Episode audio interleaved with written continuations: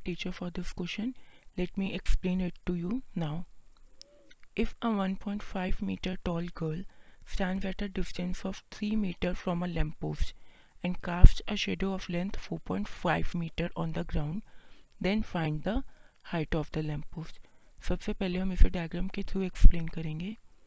मान लीजिए A B हमारा लैम्प पोस्ट है तो इसकी हाइट हमने ली एच मीटर जो कि हमें फाइंड करनी है सी डी हमारी टॉल गर्ल है, जिसकी हाइट हमें गिवन है 1.5 मीटर अब हमें ये बताया गया है कि जो गर्ल कास्ट कर रही है शेडो वो हम लेंगे सी ई कितनी है? 4.5 मीटर अब हमें फाइंड करनी है हाइट ऑफ़ द लेम्पोस्ट तो उसके लिए हम सबसे पहले फाइंड करेंगे सी ए सी ए हमें गिवन है ऑलरेडी थ्री मीटर क्योंकि हमें डिस्टेंस टॉल गर्ल और लैम्प पोस्ट के बीच का दिया हुआ है। ओके अब हम कंसिडर करेंगे दो triangles triangle A E B and triangle C E D अब हमारे दोनों ट्राइंगल्स जो हैं वो सिमिलर इन नेचर हैं। सिमिलर होने की वजह से we can say that A B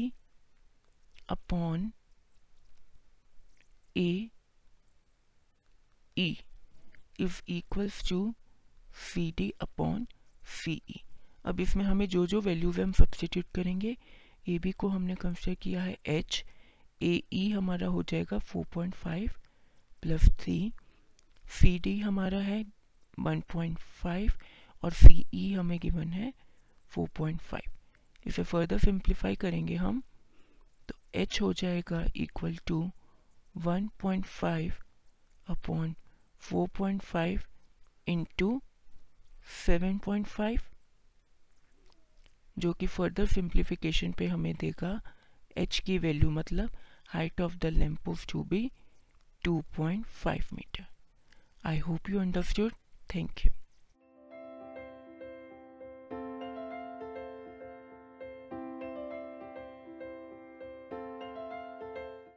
this podcast is brought you by Hubhopper and Shiksha Abhiyan अगर आपको ये पॉडकास्ट पसंद आया तो प्लीज़ लाइक शेयर और सब्सक्राइब करें और वीडियो क्लासेस के लिए शिक्षा अभियान के यूट्यूब चैनल पर जाएँ।